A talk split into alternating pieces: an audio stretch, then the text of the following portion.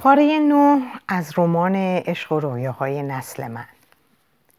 بنفشه زن خوب مهربون و صمیمی به نظر میومد با توجه به اینکه این اولین بار بود نسرین رو دیده بودم دیده بود خیلی دوستانه و خودمونی با اون صحبت می‌کرد حیات خونه علی و بنفشه خیلی قشنگ بود. یه خونه کوچیک و با حیات زیبا و با سلیقه خوب با گلهای رنگارنگ. من گفتم بنفشه میرم بیرون داخل حیات. گفت باشه. چی می نوشی؟ گفتم یه لیوان آب باشه خوبه. نسرینم گفت منم یه لیوان آب لطفا. می نوشم بنفشه گفت برای شما شربت لیموی طبیعی درست کردم. من و نسرین گفتیم مرسی که زحمت کشیدی. ترجیح میدیم که از شربت لیمو بنوشیم. من و نسرین رفتیم تو حیات و یکی یه میز و صندلی کوچوبی کوچیکی اونجا قرار داشت نشستیم. همزمان علی هم وارد خونه شد. بعد صدای بنفشه رو شنیدم که گفت خسرو و نسرین اومدن تو حیاتن علی گفت چه خوب. بعد گفت نوشیدنی ها رو بده من می‌برم. علی با سینی شربت وارد حیات شد و گفت بچه ها خوش اومدی. خیلی خوشحالمون کردیم. نوشیدنی ها روی میز گذاشت و بغل کردیم همدیگر رو و گفت خسرو خیلی دلم برات تنگ شده بود. گفتم منم همینجور انی جون. خیلی دلم برات تنگ شده بود پسر. خوشحالم که سر حال شاد میبینمت. بعد رفت با نسرین دست داد و خوش آمد گفت. روکت به من و گفت خسرو خیلی خوش سلیقه ای تبریک میگم بهتون. نسرین گفت علی آقا در این مورد هر دوی ما از استعداد خوبی برخورداریم. بنفشه گفت بچه ها باور کنید که ما برای اومدنتون ساعت شماری می‌کردیم. کلی برنامه گذاشتیم. بنفشه خیلی با احساس حرف می‌زد. دختر زرنگ و سرزبونداری بود. 22 سال سن داشت. دو سال از علی کوچیکتر بود. نسرین گفت بنفشه جون اگه اشکال نداره قبل از اینکه تو برنامه خودت رو تو برنامه خودت رو توضیح بدی اجازه میدی که من اول به مادرم زنگ بزنم و اطلاع بدم که رسیدیم؟ بنفشه گفت حتما. و همراه نسرین رفتن به اتاقی که تلفن اونجا بود. علی دانشجوی رشته مهندسی راه و ساختمان بود. و نفشم پیشی دکتر منشی و دستیار بود. بهیاری خونده بود. خونه ای که تو اون زندگی می‌کردن اجاره ای بود. اجاره خونه و هزینه زندگی رو بنفشه پرداخت می‌کرد. بعد متوجه شدم که علی تابستونا به پدرش در کار کشاورزی کمک می‌کنه. از این بابت هم مبلغی دریافت می‌کرد. اما می‌دونستم که علی عاشق کار کشاورزی و طبیعت بود. حالا چرا به جای رشته مهندسی کشاورزی مهندسی راه و ساختمان انتخاب کرده بود نمی‌دونستم. من و علی مشغول صحبت بودیم که نسرین برگشت و گفت به ماماینا زنگ زدم و اطلاع دادم. برای همه سلام داشتن. در ضمن شماره تلفن اینجا را هم از بنفشه گرفتم و به مامان دادم که اگر خواستن تماس بگیرم بعد بنفشه وارد حیات شد و گفت بچه ها الان میریم بیرون شیطان کو بعد شام خونه یکی از بچه ها که تولدشه دعوتیم. چطوره موافقین؟ من گفتم هر طور که شما برنامه ریزی کردید خوبه. ما میزبانیم. بنفشه گفت نسرین جون تو نظرت چیه؟ نسرین گفت البته که موافقم. بعد از نیم ساعت خوشوبش کردن رفتیم بیرون به طرف شیطان کو بنفشه گفت خسرو میشه من رانندگی کنم؟ گفتم چه بهتر. تو این شهر رو خوب می‌شناسی و منم فرصت پیدا می‌کنم با علی صندلی عقب بشینیم و کلی صحبت کنیم. تو و نسرینم بیشتر با هم آشنا میشیم. بنفشه گفت آخه من عاشق رانندگیم. اولین حقوقی که دریافت کردم رفتم دنبال گواهینامه. در اولین جلسه هم آینامه و هم شهر رو قبول شدم. حالا هم قراره که اولین پولی که پس انداز کردیم یه ماشین بخریم. گفتم خیلی عالیه. عالیتر از همه گفتن احساسات نسبت به داشتن ابزارهای بیرونیه. معلوم بود که بنفشه دختر مستقل و آزاد و خودساخته ایه از هوش و مهارت اجتماعی بالایی برخوردار بود. خیلی خوشحال بودم که به این سفر کوتاه اومده بودم. احساس عجیبی داشتم.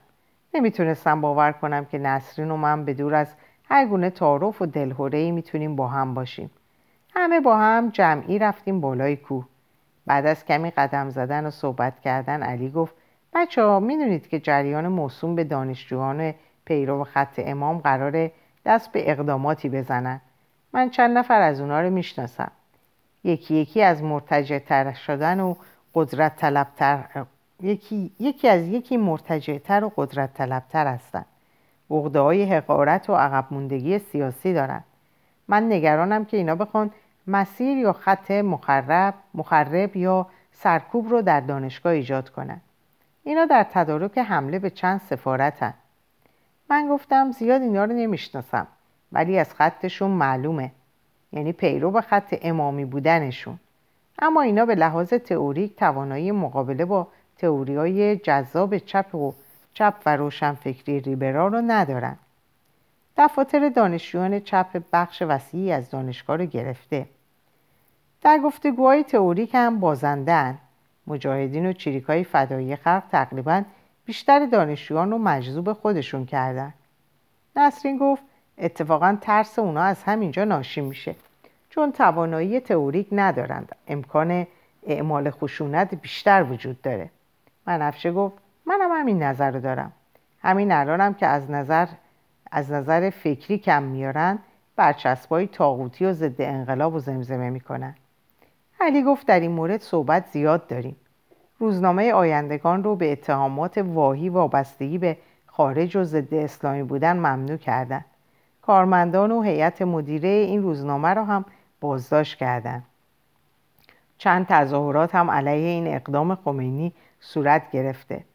دولت موقت و نیروهای مترقی همه مخالفت مخالف این اقدام خمینی و اطرافیانشن اما خمینی رهبر یک کتاز می‌دونه که همه دستاوردهای ما رو یک به یک نابود می‌کنه. گفتم باشه بچه در این مورد بیشتر صحبت خواهیم کرد. علی گفت بچه دوست دارید کمی تنها باشید. و نفشه گفت من و علی میریم پایین منتظر شما میمونیم. منم گفتم باشه پیشنهاد خوبیه. من از خدا خواسته دل دلم می‌خواست که علی رو بغل کنم و بگم قربون زبونه. نسرین گفت مرسی علی آقا از پیشنهادتون. من و نسرین دو نفری رفتیم تا کمی با هم خلوت کنیم. نسرین دستش انداخت توی دست راستم و سرش رو هم مثل همیشه روی شونه سمت راستم تکیه داد. گفت خسرو دوستت دارم. من ایستادم و به چشمان جذاب نسرین خیره شدم. بدون اینکه فکر کنم با احساس کامل و از ته قلب گفتم منم خیلی دوستت دارم. دلم می‌خواست ببوسمش. نسرینم این احساس منو متوجه شده بود. دست نسرین رو گرفتم و فشار دادم و بعد پشت یکی از درختها تکیه دادیم و حسابی همدیگر بوسیدیم. مثل اینکه کسی هم متوجه نشده بود و یا اینکه کسی براش هم مهم نبود که ما همدیگر رو میبوسیدیم. ثانیه ها و حتی دقایقی رو از زندگی روزمره هر فردی می‌تونه وجود داشته باشه که فرد متوجه اطرافش نباشه و یا نمی‌خواد پیرامونش رو ببینه. فقط به احساس خودش پاسخ میده و میگه باد هرچی بخواد پیش بیاد مهم نیست. نسرین گفت خسرو تو چه دوستای خوب و مهربون و صمیمی داری؟ در اولین برخورد دادم می‌تونه به آنها اعتماد کنه و آزاد باشه. من گفتم یکی از این دوستانم داداش خودت مسوده نسرین گفت چه پاسخ هوشمندانه ای و ادامه داد خسرو به این نتیجه رسیدم که تو دوستای اجتماعی و دوستای خصوصیت رو از هم جدا می‌کنی. گفتم کاملا درسته. هر کدوم از این دو گروهی که نام بردی الزامات خاص خودشونو در رابطه دارن. در این مورد بعدا بیشتر با هم حرف می‌زنیم. فقط اینو بگم که دوستای خصوصی مستلزم به وجود آمدن یک رابطه عاطفی عمیق و اعتماد دو طرف صادقانه است. اما دوستای اجتماعی الزاما دارای, دارای این دو فاکتور نیستند بعد در دست, دست در دست یکدیگه برگشتیم پایین. جایی که علی و بنفشه منتظر ما بودن. در یک کافه کنار استخر لایجان نشستیم جایی که از مناظر زیبا برخوردار بود. خیلی جایی با صفایی بود. از هیچ گونه محدودیت اجتماعی یا سیاسی رنج نمی بردیم فقط محدودیت های فرهنگی و مذهبی دست و پاگیر بود. که موجب ناراحتی می شد همون محدودیت های مذهبی فرهنگی که آروم آروم می‌رفت شکل سیاسی به خودش بگیره. این موضوعی بود که خیلی منو نگران می‌کرد. آیا با فرهنگ موجود مذهبی اسلامی میشه مرحله گذار به دموکراسی و سوسیالیسم رو طی کرد؟ با توجه به اینکه رهبری این دوران گذار دست کسانی افتاده که تصمیم دارن هرچی سریعتر ما رو به 1400 سال قبل برگردونند متاسفانه فرهنگ عام جامعه به علت عدم وجود آگاهی اجتماعی پذیرای برگشت به این استراتژی بازگشت به اسلام به قول خودشون ناب محمدی رو داشت. من در اون لحظه تفکرات مترقی و دموکراسی خواهانه رو بازنده می‌دونستم. تصورم این بود که جامعه به لحاظ فکری و سیاسی و فرهنگی توانایی پذیرش یک جامعه دموکراتیک و مدرن رو نداره. با توجه به اینکه در کنار نسرین نشسته بودم و خودم رو کاملا به نسرین نزدیک کردم و یک دستش رو در دست داشتم و نوازش می‌دادم متوجه نگاه های آزاردهنده بعضی از مشتریان کافه شدم. اما به اونا توجه نمی کردم چون که معتقد بودم یه روشنفکر باید همیشه در راه تغییرات راسخ و پویا عمل کنه. این مردم مذهبی سنتی و ناآگاه نیستن که روش زندگی روشنفکرا و مردم آگاه رو تعیین می‌کنن بلکه روشنفکرا و قشر آگاه جامعه باید روشی رو اتخاذ کنن که اون قشر, قشر ناآگاه و عقبگرا رو متأثر از رفتار خودشون کنه. اگرچه این روند بعد از انقلاب 57 به وجود اومد اما متاسفانه رهبری مذهبی جامعه با سرعت هرچی تمامتر تمایل داشت که این روند فرهنگسازی دموکراتیک رو متوقف کنه. به بهانه انقلاب فرهنگی سرکوبی آزادی سیاسی و فرهنگی دانشگاه ها زمزمه می شد و مسائلی درباره هجاب مورد توجه قرار می گرفت. جامعه در دوران سردرگمی بین ترقی خواهی سیاسی و اجتماعی و ارتجاع مذهبی و فرهنگی به سر می برد. همه اینا فکر منو به خودش مشغول می کرد. گروه ها و احزاب سیاسی هم حواسشون فقط به تحلیل های سیاسی و طبقاتی بود که خمینی رو ضد امپریالیسم می‌دونستن و پایگاه طبقاتیش رو خورده سرمایهداری که به طبقه کارگر نزدیکه. به افکار ارتجایی و مخرب خمینی کاملا بیتوجه بودن. گفتم بچه امشب قرار پیش چه کسی مهمون باشیم؟ بنفشه گفت ما امشب جشن تولد یکی از دوستان دعوتیم. خیلی خصوصی و خودمونیه. نسرین پرسید این دوستاتون پسرن یا دختر؟ بنفشه گفت دختره که وارد 23 سالگی میشه. حدود 20 تا 25 نفر مهمون دعوت کرده. ما اکثر مهمونا رو می‌شناسیم. بچه های خوب و اجتماعی هستن. نسرین گفت این چند مدتی که من با خسرو دوست شدم هنوز دوست یا دوستان غیرقابل تحملی در داخل دوستانش ندیدم. علی گفت راستش اینطوره. ما متاسفانه بچههایی که جذب گروه ها و یا کسایی که در سازمان های برآمده از انقلاب به عضویت در میان از خودشون بیگانه میشن خصوصیات فردیشون به سرعت شخصیت تشکیلاتی و ایدئولوژیک می‌گیره. من از این بابت بسیار نگرانم. همین امشب شما با چند نفر از اینا آشنا خواهید شد. اگرچه اون دسته ای که جذب احزاب و گروه های سیاسی مترقی میشن به لحاظ ماهیتی و اهداف انسانی معتقد باقی میمونند و عدالت و آزادی خواهیشون به قوه خودش باقی میمونه اما در روش های رسیدن به اهداف و آرمان هاشون فاقد انعطاف پذیری و انتقاد میشن. در حالی که قبل از اینکه حزب حزب این جز این احزاب و سازمان ها بشن منعطفتر و دگراندیشتر هستند اون دسته ای که جذب خمینی و نهادهای ایدئولوژیک اسلامی میشه وحشتناک دگم و غیرقابل انتقاد و ستیزجو میشه. احساس تنفر و ضدیت در این دسته علیه افکار و اندیشه های سیاسی مخالف بسیار قویه. منم ترسم از ایناست. اگر قدرت سیاسی رو صاحب بشن می‌تونن به راحتی فشار و سرکوب رو به مخالفین اعمال کنن. بنفشه گفت ببینید بچه ها اتفاقات و تغییرات بعد از انقلاب خیلی سرعت داره. با این سرعتی که پیش میره می‌تونه مرتکب اشتباهات زیادی بشه. رفع اشتباهات نیاز به یک دوران دموکراتیک طولانی داره. ما فقط باید سعی کنیم که این شرایط دموکراتیک و آزادی که داریم خوب استفاده کنیم و سعی کنیم حفظش کنیم. منم گفتم ما می‌تونیم سعی کنیم استفاده کنیم اما حفظ کردن اون متاسفانه دست ما نیست. اگرم بخوایم در قدرت سیاسی شرکت کنیم باید تابع روش و استراتژی خمینی باشیم که من کاملا مخالف اونم. الان هم می‌بینیم که دولت موقت که یک دولت لیبرال مذهبیه نمی‌تونه مستقل عمل کنه و تهدید به سقوطه. بعد نسرین گفت بچه بریم کمی قدم بزنیم و بیشتر از طبیعت اطراف اینجا لذت ببریم. بنفشه گفت ساعت هفت بعد از ظهره. ما ساعت هشت باید پیش مریم باشیم. بنابراین ما می‌تونیم کمی قدم بزنیم و بعدم بریم خونه. لباسهای مهمونی بپوشیم و بریم. من و نسرین گفتیم که ما با لباسهای اسپورت اومدیم. فکر نمی کردیم که جایی مهمونی خواهیم رفت. ولی مهم نیست. یه دوش می‌گیریم و آرایش می‌کنیم. علی گفت موافقم. نسرینم گفت فردا حسابی وقت داریم که بریم سری به طبیعت بزنیم. تقریبا به موقع به مهمونی رسیدیم. همه مهمونا حضور داشتن. علی و بنفشه و من و نسرین رو به همه مهمونا معرفی کردن. بنفشه همراه مریم رفت داخل آشپزخونه. نسرین اومد کنار من نشست. دستشو گذاشت روی دست من و بعد گفت خسرو چیزی می نوشی؟ گفتم آره خیلی دلم می‌خواد که یه چایی بنوشم. نسرین گفت منم می‌خوام کمی شراب بنوشم. گفتم باشه بذار از بنفشه بپرسم. آیا موقع برگشت رانندگی می‌کنه یا نه؟ بنفشه رو صدا کردم و پرسیدم امشب مشروب؟ پرسیدم آیا امشب مشروب می نوشه بنفشه گفت نه. و بعد پرسید چطور؟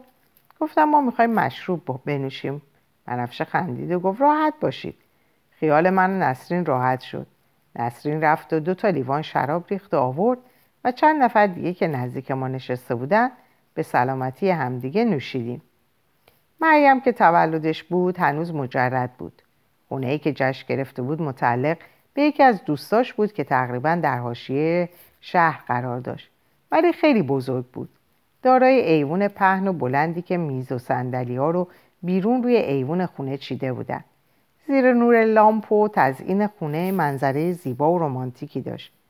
گروه موزیک دو نفره که یکی ارگ می نواخت و دیگری خواننده بود داشتن خودشونو برای اجرا آماده می‌کردن. در یک گوشه ای میز قرار داده بودن که کادوها رو روی اون میذاشتن. اینطور به نظر می رسید که شب, و خوب، شب خوب و شادی در انتظار من نسرین بود. داشتم اطرافم رو ارزیابی می کردم و از فضای موجود لذت می بردم. نسرین لیوان نوشیدنی رو گذاشت روی میز و دستش رو گذاشت روی دستم که در دست چپش بود و گفت خسرو دوست داری کمی در حیات خونه قدم بزنیم؟ جشن هنوز رسما شروع نشده. گفتم حتما با کمال میل. لیوانهای نوشیدنی رو تو دستمون گرفتیم و به طرف حیات رفتیم.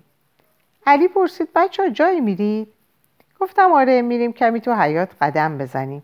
جایی با صفا و رومانتیکیه می‌خوایم کمی خلوت کنیم. پرسیدم اشکالی که نداره؟ علی به شوخی گفت اشکال که داره. ما مجبوریم کمی دوریتون رو تحمل کنیم.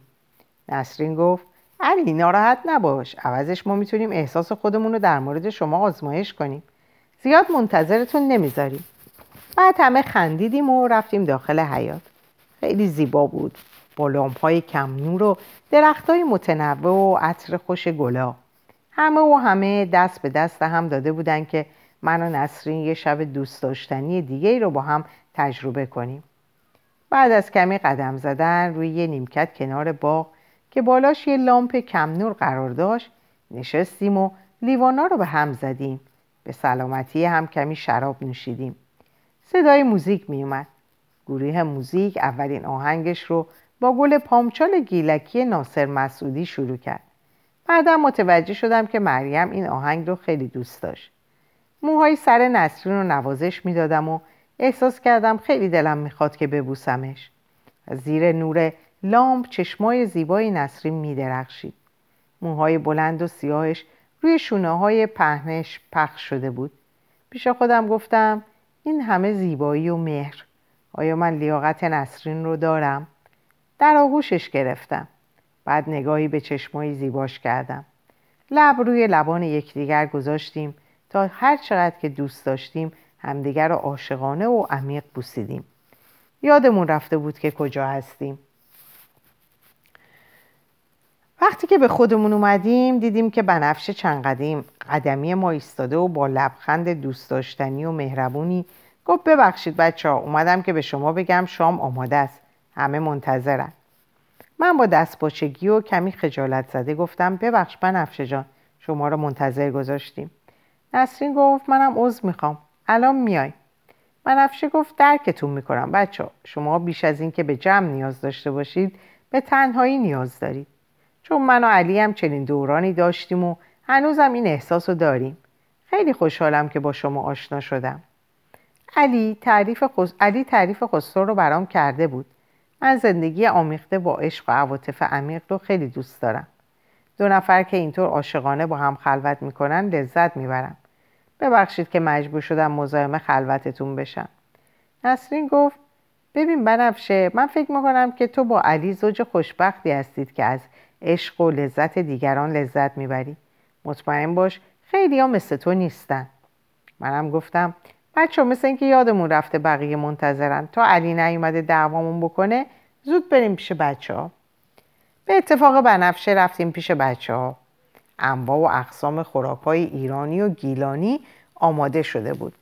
ما هم که بعد از نوشیدن شراب حسابی اشتها داشتیم یه سره رفتیم سر میز شام که به صورت سلف سرویس آماده و تزئین شده بود. خورش قرمه سبزی و باقالی پلو و گوشت و انواع و اقسام خوراک های گیلانی مثل میرزا قاسمی و ماست و بادمجون و غیره. اما اون چی که از همه جالب تر بود چهره ناراضی و نگران دوتا از مهمونا بود. خیلی دلم می‌خواست علت نارضایتی یا و ناخشنودی اونا رو بپرسم. به نسرین گفتم متوجه اون دو زوج شدی که اصلا خوشحال نیستن؟ نسرین گفت آره مثل اینکه باید مذهبی باشن. چون روسری سرش کرده. پسره هم اصلا به چشم دخترها نگاه نمی‌کنه. بعد نسرین رفت علت رو از بنفشه پرسید.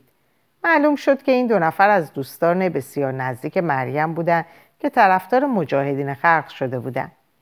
از نوشیدن مشروب و پوشش آزاد بعضی ناراحت بودن. تصمیم گرفتم بعد از صرف غذا با اونا سر صحبت رو باز کنم تا بیشتر ازشون بدونم. همه در حال خوردن و نوشیدن بودن و حسابی با هم می‌گفتیم و میخندیدیم. به جز این دو نفر که هوادار مجاهدین خلق بودن. آدم و یاد حزب های طرفدار خمینی مینداختن که همیشه گرفته و افسرده به نظر می‌رسیدن. آدم دلش می‌گرفت وقتی که با اونا معاشرت می‌کرد. منم به نسرین چسبیده بودم و حسابی در کنار هم لذت میبردیم. بعد از شام رفتم پیش اون دو زوج طرفدار مجاهدین نشستم. بعد از معرفی و احوال پرسی سلام کردم و گفت پرسیدم آیا از جشن و موزیک لذت می‌برند؟ خانومش که اسمش ترانه بود گفت لذت که چه ارز کنم؟ همین که در جشن مریم شرکت کردیم در حد انجام وظیفه لذت می‌بریم. بعد شوهرش محمد گفت مثل اینکه بعضی تمایل ندارن بدونن که ما انقلاب کردیم تا از این تجملات و اصراف پرهیز کنیم. با توجه به اینکه می‌دونید در شرایط کنونی چقدر از مردم از خوردن یه شام سیر محروم هستند آهنگای آهنگای جدیتری هم وجود داره که موجب هیجان و تنوشه من پرسیدم منظورتون چه آهنگاییه؟ گفت سرودای زیادی خلق شده که عشق و هیجان انقلابی آدم رو تحریک می‌کنه. گفتم خب شما درست میگید ولی ما در جشن تولد هستیم. تو میدان نبرد و رزم که نیستیم. از این شوخی من خوشش نیامد ترانه گفت شاید شما وضعیت کنونی رو به خوبی دنبال نمی کنید. ما نیاز به نیروهای فعال و انرژیک سیاسی و عقیدتی داریم نه عدهای خوشگذرون و بدون مسئولیت انقلابی.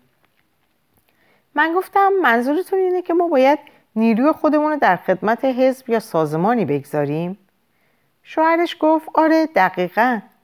الان ببینید سازمان ما یعنی سازمان مجاهدین به سرعت داره هوادار جمع می‌کنه و عضو می‌گیره تا بتونه قدرت سیاسی رو از ارتجاع و لیبرال ها بگیره و انقلاب رو به طرف جامعه بی طبقه توحیدی هدایت کنه. من گفتم باشه در این مورد بیشتر میشه صحبت کرد اما الان اینجا جشن تولده. می‌تونیم با شادی و رقص مریم رو خوشحال کنیم. ولی من احساس می‌کنم که شما امشب تمایل به جذب نیرو برای سازمانتون دارین. اگه فرصتی بود بیشتر حرف می‌زنیم. بعد نسرین اومد و گفت سلام بچه ها. بیایید الان می‌خوان موزیک بنوازن و برقصن. شما هم بیاید شرکت کنید اونا خیلی سرد و بیعتنا با نسرین برخورد کردند و با کنایه گفتند شما بفرمایید به شما خوش بگذره. نسرین بی توجه به اونا دست منو گرفت و بعد رفتیم دوتایی رقصیدیم. بعد از کمی رقصیدن با نسرین صحنه رو برای هنرنمایی رقص نسرین خالی کردیم. نسرین با احساس تمام و با زیبایی هنرمندانه میرقصید. انگار هیچ کس اونجا حضور نداشت. با رقصیدن زیبای نسرین همه دست می‌زدن و تشویق می‌کردن. به جز محمد و ترانه. بعد از چند دقیقه دیدم که محمد و ترانه از بنفشه و چند نفر دیگه خدافزی کردند و رفتن. بدون اینکه با همه خدافزی کنند دوران هویتیابی سیاسی بود که بعضی از جوونا با جذب شدن به گروه های سیاسی دچار توهم خود بزرگبینی می شدن. بدون اینکه دوران گذار طبیعی رشد اجتماعی در یک جامعه دموکراتیک رو پشت سر گذاشته باشند. گرفتن پستهای سیاسی در داخل تشکیلات اونا را هرچی بیشتر از جامعه و مردم دور می‌کرد. گروه های سیاسی با هواداران خودشون جبهه سیاسی ذهنی و غیرواقعی تشکیل می‌دادند. در تقابل و رویارویی یکدیگه قرار می گرفتن. از طرف دیگه هم اسلامگرایان به رهبری خمینی با سرعت هرچی بیشتر نهادهای نظامی و سیاسی رو برای کنترل جامعه تشکیل می‌دادند. برای ما شب بسیار خوبی بود ما حسابی لذت بردیم بعد از خدافزی از بچه ها همراه بنفشه و علی به خونه رفتیم و بعد از کمی صحبت کردن در مورد جشن و اتفاقات اونجا بنفشه گفت بچه ها امشب چطوری میخوابیم؟ ما یه اتاق خواب داریم و یه سالن پذیرایی نسرین نگاهی به من کرد و من از نگاه نسرین اینطور متوجه شدم که نسرین انتخاب رو به عهده من گذاشته منم بر اساس فرهنگ رایج ایرانی مذهبی که خوابیدن پسر و دختر رو قبل از ازدواج رسمی جایز نمی‌دونستن گفتم اگه میشه من و علی امشب تو سالن پذیرایی میخوابیم. شما دو نفر دخترها هم با هم بخوابیم. این فرصتی میشه که من و علی هم با, با همدیگه کمی خلوت کنیم و از گذشته بیشتر صحبت کنیم. احساس کردم که نسرین از این انتخاب من خوشحال شد و هم ناراحت. در چهره نسرین ناراحتی و غم خاصی دیده می‌شد. در همون حال خوشحالی که بر اساس رعایت اصول اخلاقی فرهنگ موجوده جامعه و خانواده به اون دست داده بودم در چهرش نمایان بود. در اینجا به پایان این پاره می‌رسیم. برای همگیتون اوقات خوبی رو آرزو می‌کنم و امیدوارم سلامت و خوش باشید. خدا نگهدارتون.